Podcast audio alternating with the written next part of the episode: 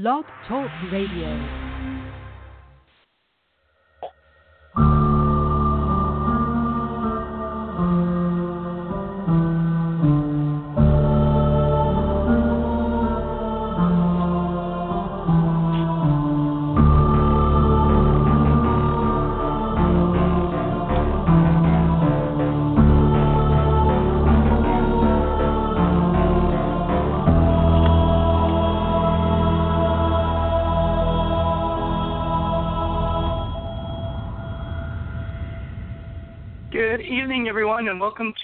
Of the Roundtable. I'm your host, Jonathan Moody. Uh, before I get to my guests, I'd like to remind everyone to like us on Facebook at Frights of the Round Table, or follow us on Twitter at Frights R&D Table, or uh, follow us on Instagram at Frights of the Round Table.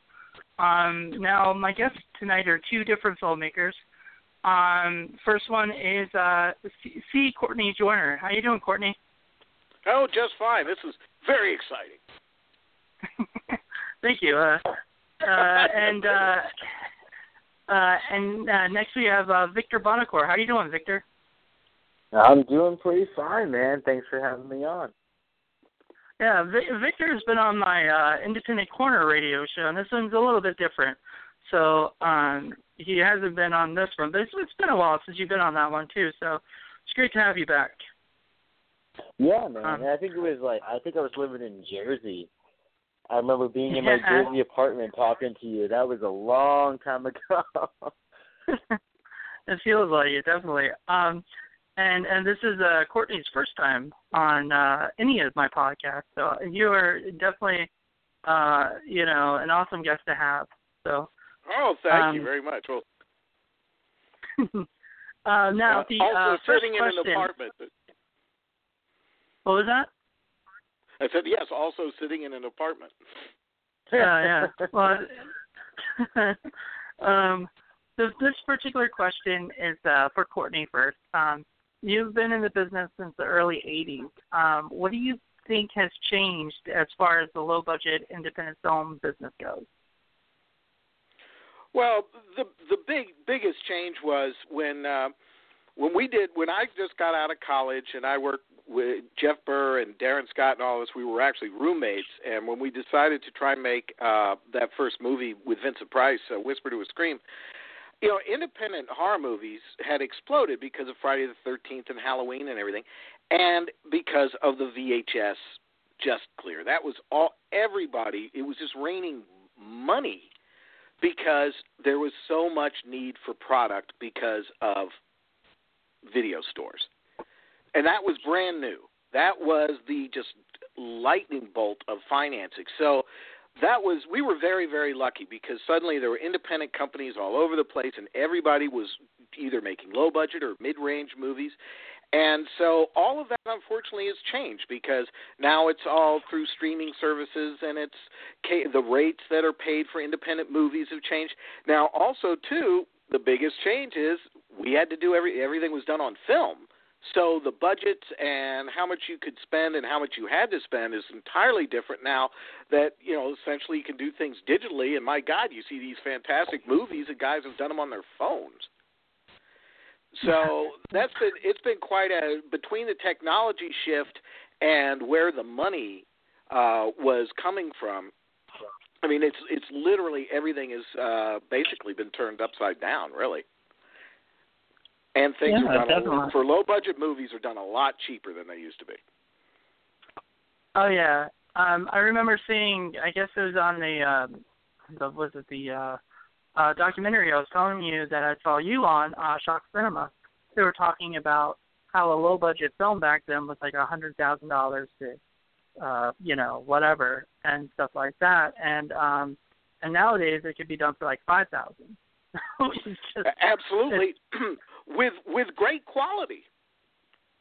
yeah. And Yeah. Uh, just, you know that's what a what a difference that is because you know we had to and you know the films that uh, generally we were we were making were usually around a half a million dollars and up but even then you still we had, you had to deal with laboratories you had to deal with huge sound mixing studios generally we had to go to sometimes you know the majors i had a low budget movie makes it 20th Century Fox. I mean, that was just the norm of the way things were done. And now all of that has changed. My God, if you have your Apple laptop and you, I mean, you can you can make a great movie uh, for very little money. Uh, Victor, what's your uh, opinion on the way that technology has kind of dwarfed uh, independent filmmaking? I mean, it's obviously changed, but I'm still um I still can't let it go. I can't let analog or film go. I still shoot on VHS, high eight, VHS C, Super 8, 16 millimeter. I mean, I do shoot uh HD digital when you know the time is right, but I prefer still shooting on older formats. Um, I just like the look better.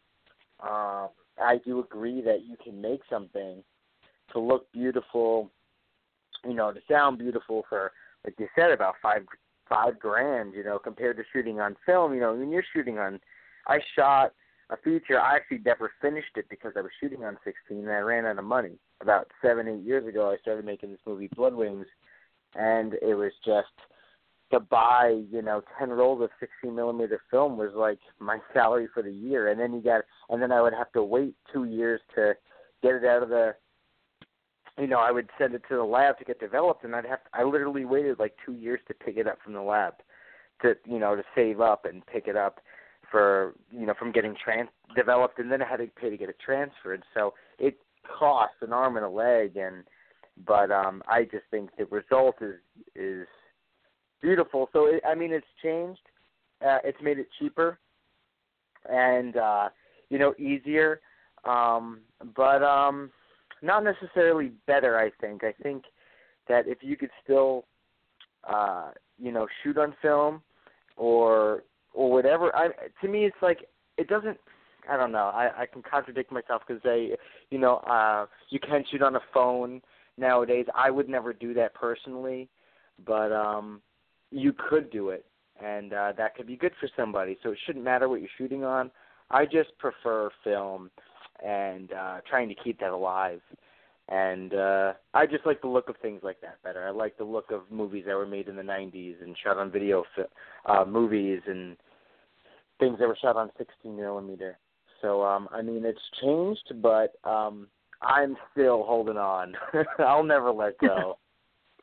well, you know, one one of the things when uh, I just actually did the commentary on a on a Blu-ray of of a movie I did for Full Moon a bunch of years ago called The Lurking Fear. Oh, right and on. The transfer was just gorgeous, and uh, Adolfo Bartoli was our DP. Of course, we were, and uh, I've had so many folks come up to me over different times and go, you know, I just saw this movie that you did, or I saw Prison, or you know, whatever it was. Why does it look so good? Why is it? And I said, well, it's 35 millimeter. Right. you know, and that's that's the thing, and I, and no, and I agree totally. It's I mean because you can do something doesn't always mean you should. And the hmm. thing is, it's that difference. I think the eye perceives it. There is just a difference in depth in the way that I think we we visually comprehend the images and there's something with film whether it's it's layers or whatever you want to call it that I think it reads through when you're watching it and it's certainly you you can compare if you look at film and then you look at say something you know equitable budget and everything else you know you don't want to uh, cheat yourself uh, done digitally and I I think the difference can be a little stark Mhm. You, you know, Yeah. I mean, it's it, by the by the way, prison. I remember uh renting. I used to work at Hollywood Video back in the day, and we used Uh-oh. to carry all the, all the full moon stuff. and you know, prison was one of those movies that was carried there. So, right on. Um, oh so I, I had to have my I had to have throw in a little fanboy moment. But um, I- I mean, I think that as even as far as digital's going, I mean, people are shooting on 4K cameras now, and you know, it's I mean, it's as HD as HD can get. It you can never. I just don't think as great as technology gets, you'll never be able to emulate film a hundred percent. Like film will always be film. And um I mean you can put whatever filters you want on it. I can I've seen movies and I'm like, man, that's fake Super 8. Nothing bothers me more than seeing fake Super 8. You know, and I'm like, that's fake. I mean, it's cool. I, I see what they're doing, but I'm like, uh, you know, nothing will ever look like if you're shooting on film, it's going to look different. And, and you know, it's nothing against anyone's technical ability or something, but I'm always fascinated when I see, you know, say a behind the scenes shot of say something like The Adventures of Robin Hood and these gigantic monstrous cameras that they used for Technicolor Mhm. that were as big as a boxcar that they had to move the things around and remember too no reflex viewing through the lens.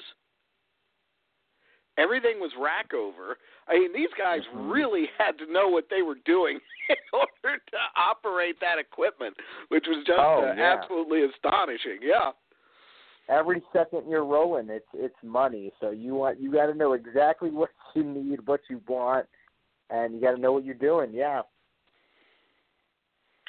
Okay, well, I um, film now film I was- forever. Since we went off guys the are- rails a little bit there jonathan yes I know, Yeah, I know. sorry, it's John. fine. It's good. That's no, but that's no. Don't be sorry at all. That's what I want. Um, but we do we do got to move on to the next question, next topic.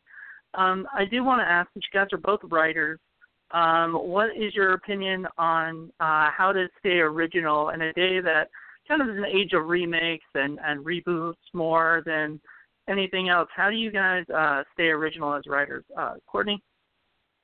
Oh boy, I wish you hadn't asked me that question first. Uh, you know, most of the movies that um, I've had made were uh, uh, either they were they were assignments, so it was a lot of sequels and a lot of uh, things that were established. You know, either horror movie franchises or things for producers or or what have you.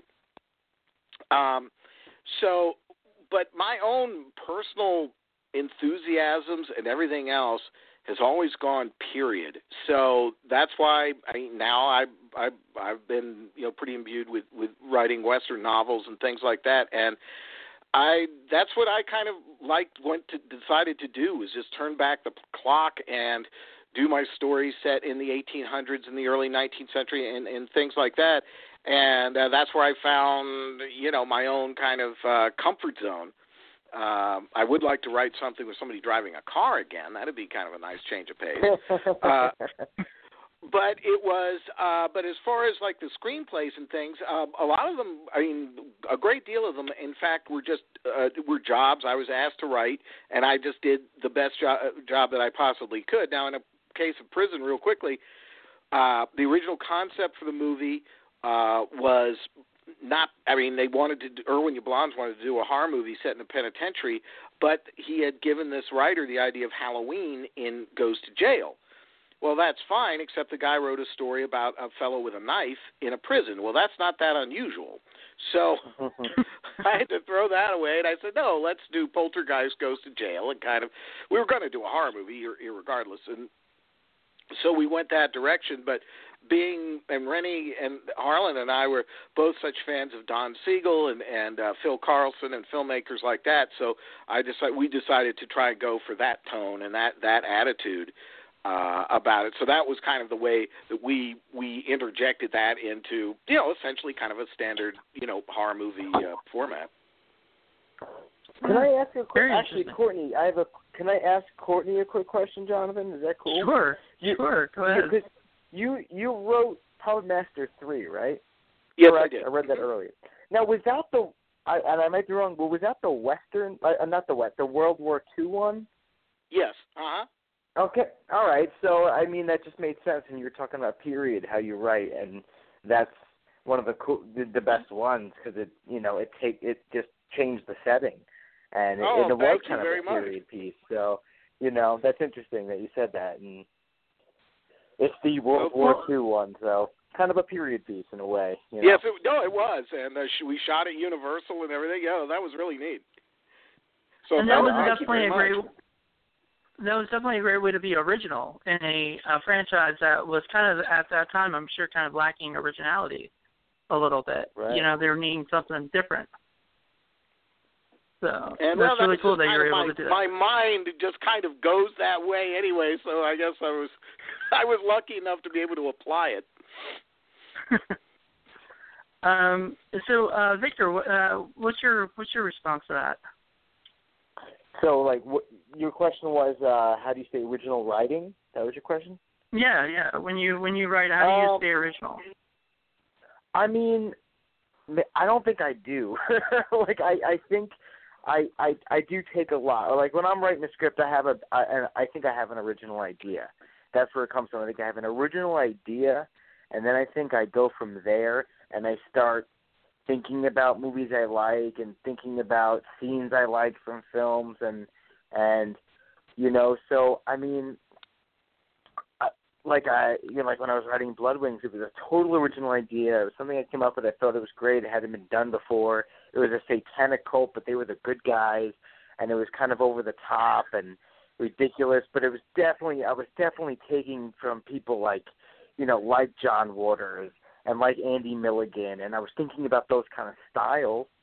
So I mean, I wouldn't I wouldn't want to say I was being super original. I think my idea was, but I think once I started writing it, I was like, oh man, what if the scene was like this from this movie? And you know, and then like later on, I'm writing the script, and somebody showed me Cabaret, and there's that scene in Cabaret where they're singing that song, uh, "Tomorrow Belongs."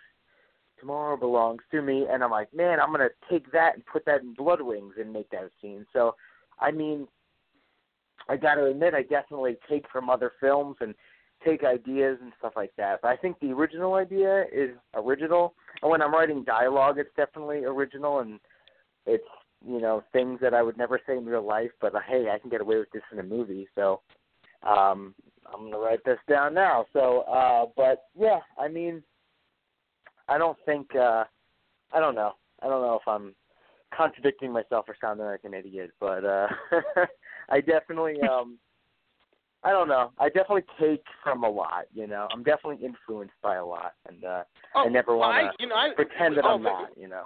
Oh my God! But we all are, and in fact, you're very kind to mention Puppet Master Three. But the first, my first reaction, and it goes exactly with what you're just saying. So we're both coming from the same place. Was oh my God, this can be the Alistair MacLean of Puppet Master movies. Nobody knew what the hell I was talking about. Right, right, right. Like you, it, right, it starts from somewhere. Your brain goes somewhere for some reason. Like you said, your brain goes to period, you know, and and my brain goes somewhere else. I'm like, this is great. How can I make this real? And then you just, I think, by happenstance, you start thinking about things you're influenced by, and movies you're influenced by, and Absolutely. and stories and books and all that kind of stuff, you know. So. Yeah, definitely.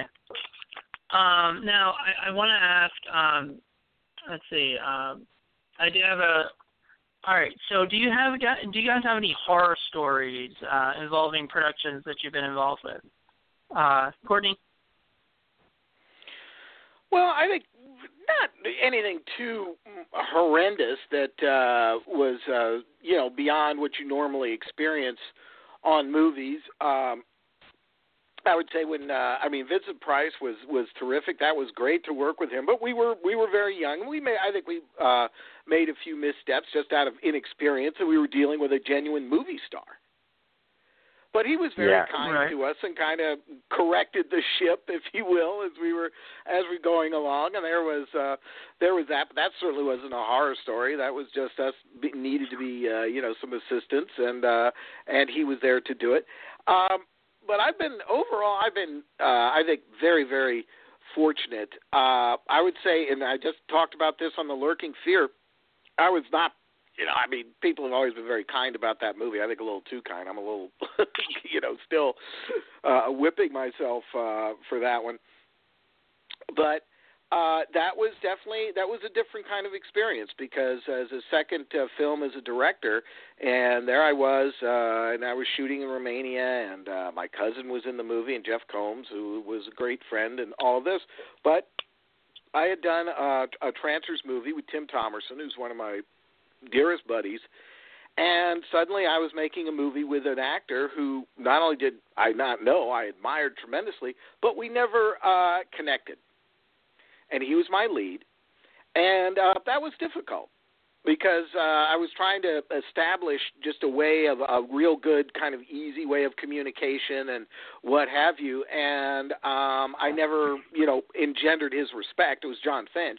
And so, unfortunately, uh, you know, he was fine on set, and we made the movie. But I think that getting the relationship together between director and actor that uh, we should have had that uh, connection uh, never happened, and so I've always felt uh, kind of badly about that.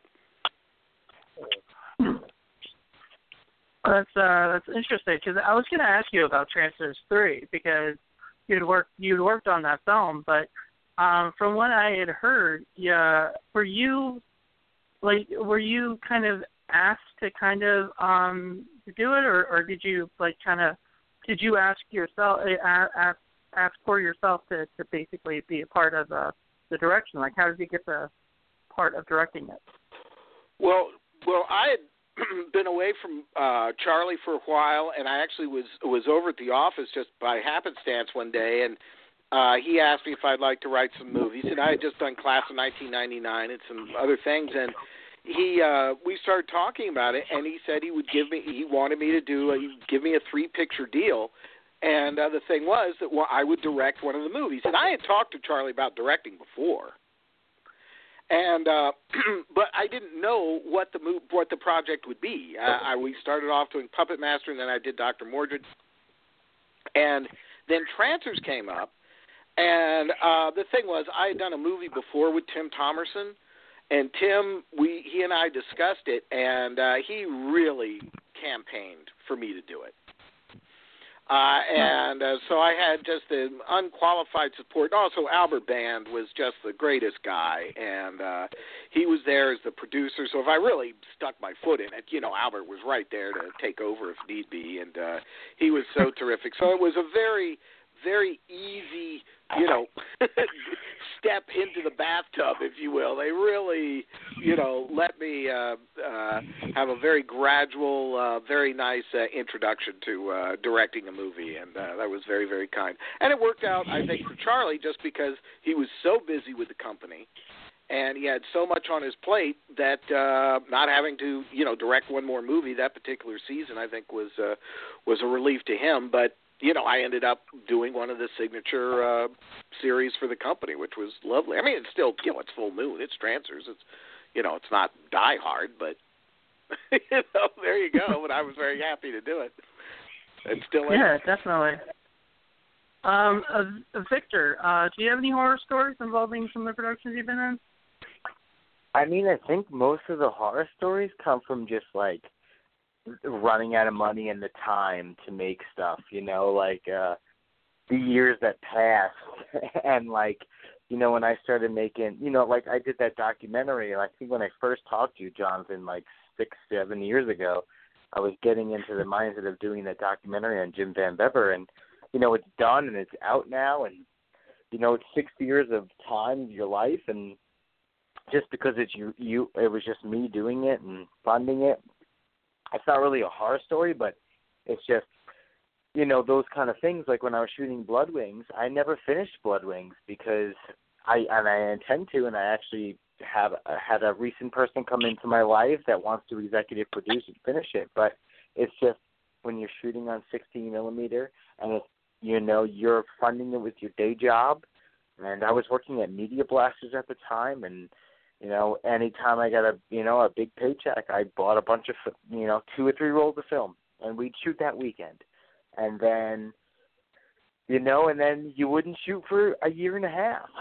and I, I mean, so horror stories. I mean, shit always goes wrong on set. It, it, it, especially low budget, you got to learn to adapt. People don't show up, and then people die. you know, I've had people pass away that were in my movie, and you have to you know and then you know so that those are the horror stories that I've been associated with people moving on people losing 300 pounds that were in your movie and they were playing a character that was an obese character and then they lose 400 pounds and you're like oh okay well I got to rewrite a little bit now. So to me those were the horror stories. That never really had any like uh you know like there's always arguments and stuff like that but uh, you know and and um miscommunications, but you, you figure out how to adapt. But to me, it was always just the waiting and the uh, that was the hardest thing for me, and not having the money and having to just wait and keep people interested. Like six years later, I'm you know I'm about to. A bunch of people that haven't heard from me in six years are about to get some phone calls. You know, like, hey, hey, remember that movie we made six years ago? you want to make you know can you can you shoot for a day? we might not be shooting on 16 anymore. It might be Super 8, but you know, so know that those are the hardest. But it's all a learning experience, and it's all uh, you know I got to take it all um in stride. I try not to look at it negatively, you know, and try to just keep moving forward with it. So there there, are stories, but they'll be on the commentary track. By the way, that documentary is fantastic. You saw it? Uh, let me tell you. So, I mean, I know Jim. Oh, really? and? I I knew you were doing this, and I got to say, man, this is. It's not just about because it's not just about Jim and his crew. What I think is so cool uh, about what you you're doing and what you're accomplishing here is the idea of what independent movie making was on another part of the country. And Wow. you know, coming out of you know from Ohio and all of these things and where you make your mark and you know the kind of the the this ease into the business and then you get kind of taken out and back and forth and distribution problems and all that all those things that can come I, I think it's a I think it's a terri- it's a terrific thing it's a and it's an important movie I think for filmmakers to see wow. Well, I mean, first off, thank you. I that was that just threw me off uh, the track a little bit. like that kind of took me back. Thank you. Um, I'm always humbled by anything like that. Uh, so that's awesome that you saw it. Yeah, I mean, I think that that was definitely one of my goals with the doc was. It's, I mean, it's about Jim Van Bebber. It's about, you know, this an outlaw filmmaker, but what he represents is, you know, that is uh independent filmmaking, like independent, where it's not thrown around like, you know, what they, what people call independent today, and they got you know Paul Rudd in their movie. It's that was independent. Oh yeah, film. yeah. My my independent movie at Sundance with uh yeah with with Michael Caine and Meryl Streep. Right. Yeah. right, with three Academy Award winners and you know, I know. and, and and seventeen backers from Russia. You know, Mhm. yeah, yeah, exactly. But wow, thank you. I mean, that means that's awesome. That thank you for saying that.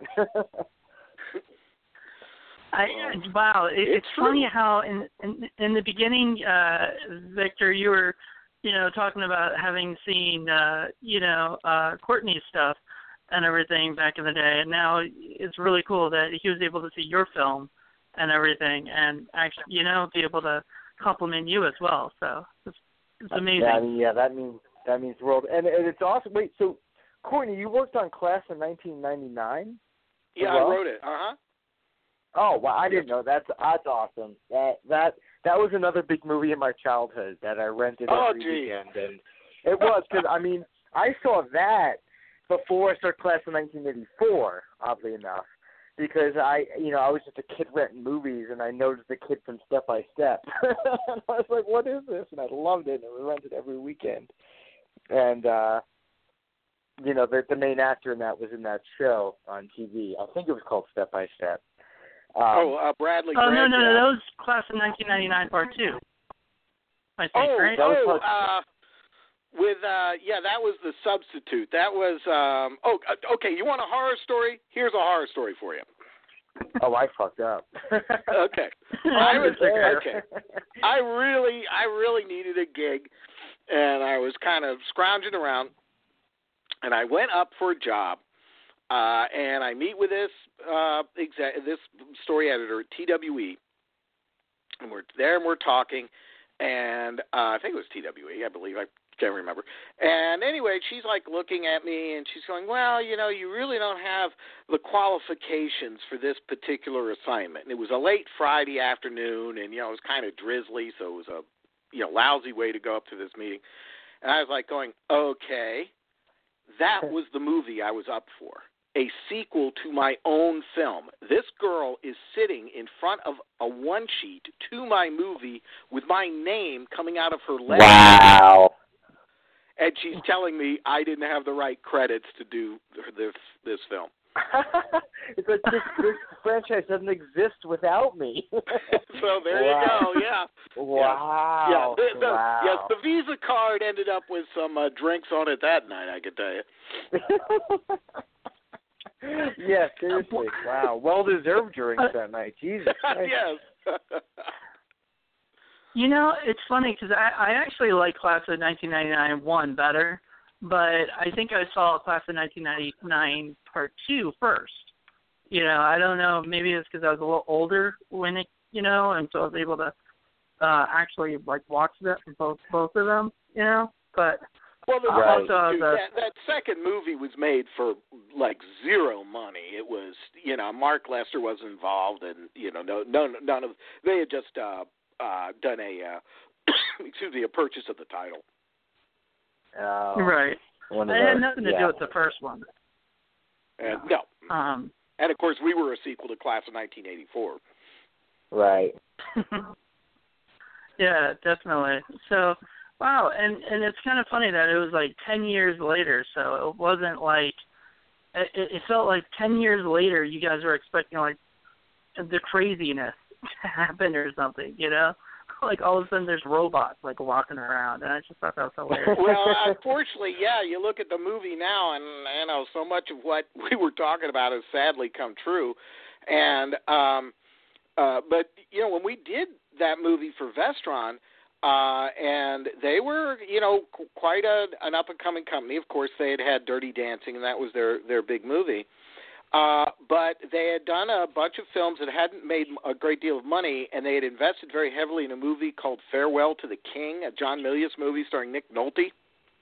Hmm. And uh, then they went into receivership right as we finished. So our movie, which fortunately did get, I mean, we stayed theatrical. We went out through UFD. Um, but uh, there were a couple of movies that were right there that had just wrapped right as Vestron went under, and it was us and a movie called Blue Steel that Kathryn Bigelow directed, and another Yeah. movie called Little Monsters. Oh, And- yeah. I remember Little Monsters. Savage. Yeah. Then the three of us suddenly were three movies all in post, and we had no home. Wow. Oh wow. Vestron was gone, so uh, we were we were lucky. We got we got through UFD, and uh, they gave us a rather wide uh, theatrical release, and uh, yeah, it did okay. Right Yeah. Um, You know what? did they ever? A great They never did a. Blu-ray of that though. No, uh, Anything, did MGM they? finally brought it out, yeah, on DVD. But uh, Mark has talked to me about that they were going to do a Blu-ray with us doing a commentary on it, and uh, no, and I would love for that to happen because one of the uh, uh, producers, uh, one of the Mark's original partner on the movie was a screenwriter named Stanley Mann, who uh, of course wrote, uh, you know, he wrote Meteor, he wrote Eye of the Needle, and I mean Stanley was big stuff and very very kind to me and uh I really and he died this past year and I I really would love to get on the commentary track and uh, talk about him because he was a great guy. Oh wow. Oh. Um, well, uh, we ran out of time live a little bit ago, um, but um, Oh, and I didn't want to interrupt you guys. Uh, but that was a quick um, thirty minutes. I know, right? It always happens that way. Um, I know. uh, yeah, we should I- I be at- used- we should be out to dinner. It's uh just a Yeah. Yeah, right. Beer. and Just, yeah, I know. I feel like I it should am- be filmed live, like at a real round table, like like eating. I know. Uh, you know, eating. I food I am doing a uh, new web series uh, coming you know coming soon called uh, Indie Corner Live uh, or or Indie Corner TV, and we're basically what I'm going to be doing is going around and you know interviewing people at like conventions and other stuff, and uh, eventually I want to actually get people together and do a roundtable thing, you know, for the show. Um, but you know, getting everybody together is kind of hard, especially when you know, people live in, you know, California or uh Ohio or, or New Jersey or wherever you guys are, you know, wherever everybody's at. So it's tough. Um but, you know, we'll well I'll eventually get it done, especially if I get money for it. I'll try to uh fly people out or or you know, have it in a certain place where everybody's at. You know. Or Um, just go to a convention where a few people are at, you know, and set it up Yeah. that way. You know, where like you know a few people are going to be, and Well, I mean, and you know, Yeah, if you and can I, pry out agree that's a barn. great. Yeah, no, that's I never thought about that. It's actually an interesting idea. Have it behind a bar. Uh, you I know, mean, but uh, you might get some uh get some really good stories. Maybe some I wouldn't be able Uh-huh. to share.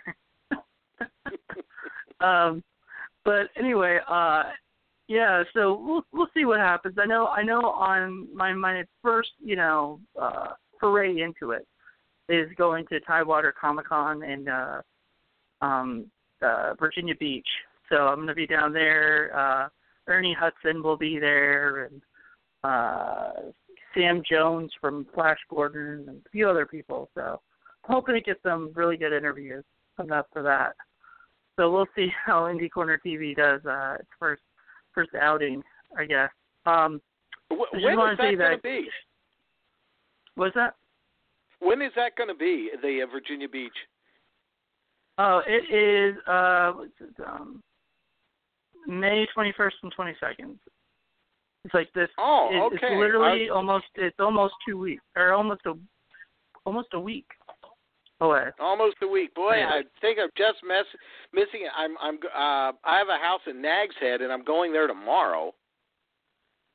So Right. I'm oh right wow. there. Cool. Yeah, right there on the Outer Banks. So I'll just be missing you guys. Oh man, if you think could you- if you you could out come out, that would be great. Are you out in California, Courtney? Yeah, I live in Sherman Oaks. Oh no shit! I was just out there. Um, actually, I was literally I stayed in Sherman Oaks for a few nights.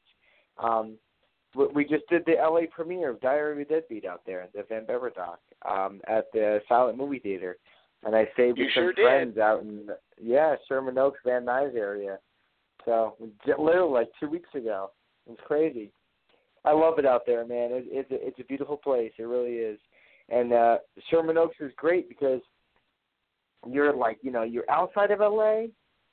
You're like, you know, a good fifteen, twenty minutes. You're close enough, but you're outside it, and it's it's nice. I like it. It's cool. And Uh, yeah, Courtney, you did know, you go? you, want go that, to that taste, event? You just drive over to CBS. Hmm? You didn't go to that event, that premiere. Um, actually, I didn't, because I'm in the Cine family, and Oh. uh, I, yep, and I missed. it. I was like, oh shoot, because I wanted to see it, uh, see it big. And, it would have uh, been but, really uh, funny had- if you had met, guys met each other before you did the show. Like that would have just been crazy. yeah, it would have been a Uh, weird, weird thing. Yeah. Well, this is um, Well, also too, I would imagine the documentary. I mean, with all of uh is going to like be the precursor to really a whole brand new bunch of energy around Jim's movies, isn't it? Yeah, I mean that's what I'm I'm I'm finding. You know, a lot of people that are watching it are. uh It's what I wanted the doc to do. There, you know, they're like, man, this is awesome. Like, you know, I we- got to get Jim to make a new movie, and you know that is one of the goals. I mean, uh, you know, to like bring more attention to him, and if it's, you know, it's definitely if you're a fan of Jim, you're gonna like it. But if you're not, I I definitely want it to be one of those things where like somebody sees it and it's like, man, this guy needs just just give him a million dollars to want to make a movie. like that's uh, you know obviously a goal where you know I'm rooting for the guy and I want people to root for the guy. You know where Yeah. they somebody comes along and is like, Here, here's a million dollars, make a movie. Shut up, shoot it on 16. you know, do whatever you got to do. And Ha- have you ever seen uh Demon Lover Diary? No. Oh my gosh. Okay. You know, that is the movie uh, you know, about the making of My Demon Lover, which was oh gosh, who was the he died a few years ago who used to always walk around with a cane? Wait, And he Mind had the- Over Lover, why does it sound so familiar? Um, Rollerblade Warriors. Who who is that director? Hell comes to Frogtown. oh my Oh, god. God. Um, uh, wait, My Demon Lover was like with with Scott Valentine. No, no, no. This is the movie that was done, uh, and I think they actually were shooting in Ohio. And the director, oh, we'll think of his name here in a sec. Wait a minute, this is driving me crazy.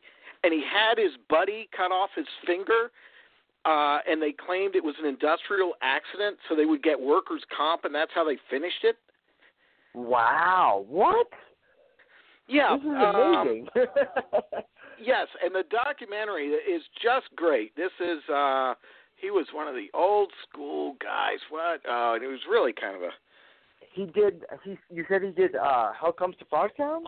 yeah. I'm gonna go look at my box cover. I'm gonna cheat. Um, I'm looking on Yeah, IMDb, that's so I'm driving putting the word. absolutely nuts. Don Jackson. Don Jackson. Oh, okay. Donald G. Don Jackson. Okay. Yep. All right. uh, that's Yeah, cool. he was he, he was wild, but they did this documentary, and this thing was done years and years ago. Because, in fact, I'll look up the thing. My Demon Lover was done uh, in 1976, and Wow. somebody shot this whole thing, this behind-the-scenes footage, whether they needed it for, you know. legal reasons or whatever but it's just it's great if you can see this to see them making an indie movie in 76 and of course, and then they ran out of money, and that was how they solved their budget problem. He's got his buddy to chop off his finger. Wow. That's yep. interesting. That's Uh, amazing. Is this available? My Demon Lover. The There- there was no, My Demon Lover is the name of the documentary. It, it's called the Demon Lover Diary, Okay. and I you can get it on a bootleg. In fact, the only time I've ever like seen a good screening of it, Jim was there. It was a 16 millimeter shit. print, and we sat up at somebody's I forget where we were, and we watched this thing on 16 millimeter. Don Jackson was there, and so was the guy who had cut off his finger. huh. And uh, oh, it was it was wild I'm stuff. writing yeah, this down was, right now, man. I uh, this is I am searching Google after this and uh hitting all my friends that like Well, this. Hey guys, um, I, I I love this story, and I really wish that we could continue it, but unfortunately, it's going to cut off of us in like three minutes. So Oh, okay, uh, before that happens, I don't I want to. I don't want that. Demon Lover Diary anyway, so. Um, thank you guys so much, uh, Courtney. Um, how can people reach you if they uh, like to get in contact with you? Oh, I've got uh, you know I've got an email on the uh, on the uh, uh, website on the yes very original ccourtneyjoyner.com. And yeah, there's uh, my All right. my email and all that junk's right there. All right, cool. Uh, what about you, Victor? Uh, I mean, just Facebook. Uh, my name, Victor Bonacore. That's that's the best way to get me, and uh, um, I'm on Instagram as uh, Video Bonacore. That's it, basically. Yeah. All right, awesome. Um, do you guys have any upcoming projects you want to promote real quick? Well, I have a new uh, my second uh, in my Western series, Shotgun, comes out uh, at the end of June. Shotgun: The Bleeding Ground from uh, Pinnacle Books. So Right. there on. you go. Little uh, little little mass market paperback fun for the kids. right on. Great. Uh, what about you, Victor? Um, I just uh directed a movie, co-directed a movie with my buddy Lewis uh, called The Woodsman. Uh, we shot it all on high eight VHS camcorders. Um, we just used all our buddies who are, you know, of course, all our friends are actors and actresses. So we just, you know, we got Erin Brown in there and Haley Madison and all of our friends, and uh, we just that it's just a trashy little uh high eight movie, but kind of a kind of a tribute to all the uh '90s shot on video films and stuff like that. And uh and you know that that's that's the newest thing right now, and uh I might be going into a documentary on Linnea Quigley next. That might be the next documentary. Oh, And, uh, cool. That's awesome. Yeah, right on. She's been a friend for a long time, and we've been talking about it. I'm like, let's do it. She's all for it, so. Oh, that's great. Well, Awesome. interview me about Catherine James. For sure. let's do it. All right. Well, we're gonna. Uh, it's about to cut off. So thank you guys so much. Uh, hope you guys enjoyed the show. Hey, thank you, have Jonathan. It was a pleasure. Yeah, I, I didn't know we we I thought we were off air by now. So oh my gosh. Uh, nope. okay. All right. Thank you guys. Have a great night. Okay. Uh, you thanks. too.